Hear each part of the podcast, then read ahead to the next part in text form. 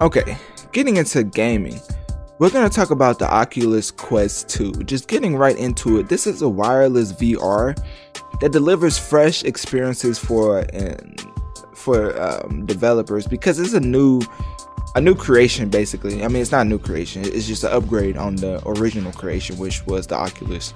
Uh, I think Oculus Rift. I don't know. Oculus Quest One. so this is the second one. It's starting at two ninety nine, basically three hundred dollars, um, less than the original Quest. Well, hundred dollars less than the original original Quest, which is pretty interesting. Um, as you can tell, I'm just I'm, I'm reading it, I'm learning this as, as we go. So, uh, Quest Two ships in October third, meaning that it's already out there to the world. Um, you can also pre-order it. Do they mean t- uh, October third? Okay, so this this article was from a while ago. So, anyways, uh, they say the Quest 2 is the next generation of gaming, which is pretty interesting because I don't think that too many, I don't think that too many um, VR headsets are really popularized in the culture of gaming because only games I see that are popular are Guitar Hero, Guitar Hero type games, and the little Beat Saber game that I've actually played personally, and I actually enjoyed myself. Like that game was fun for me.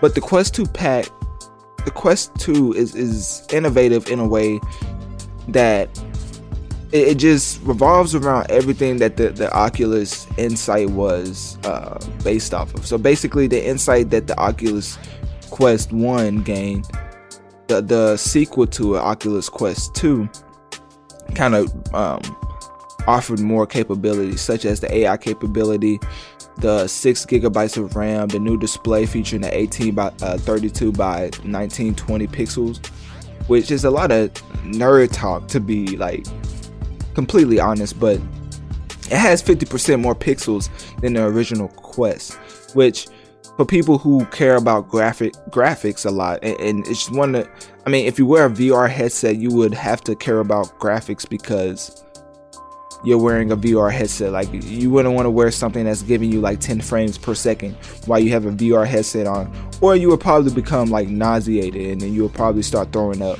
everywhere. So yeah they these VR headsets go through like strict regulation on how to control motion sickness and, and, things like that. They have to have games that run at a certain speed and certain perform like certain level performance wise, or it just won't get cleared for um, consumption. But yeah, they was giving some some good options for the Oculus Quest 2 if I do say so myself. I mean, some of the things on this list I wouldn't mind playing in a VR like Star Wars Tales from the Galaxy's Edge.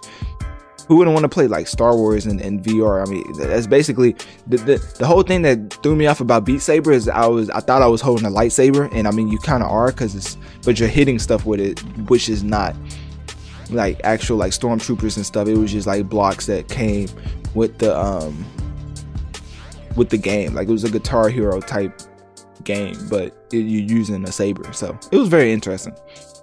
Um, some of the other games are like The Walking Dead, and just those are the type of games that will get you in, get your feet wet with the whole VR experience, and just helps you understand what's the best way to to uh, best utilize my VR headset because it's an all-in-one type VR. And so with the Quest 2 is is more it's from people it's to help people discover more of what VR is about, which is why they designed a, a new UI uh, for the Oculus uh, Quest 2, and it has built-in IPD adjustments, which again is nerd talk, but basically it lets you adjust the screen for your visual comfort.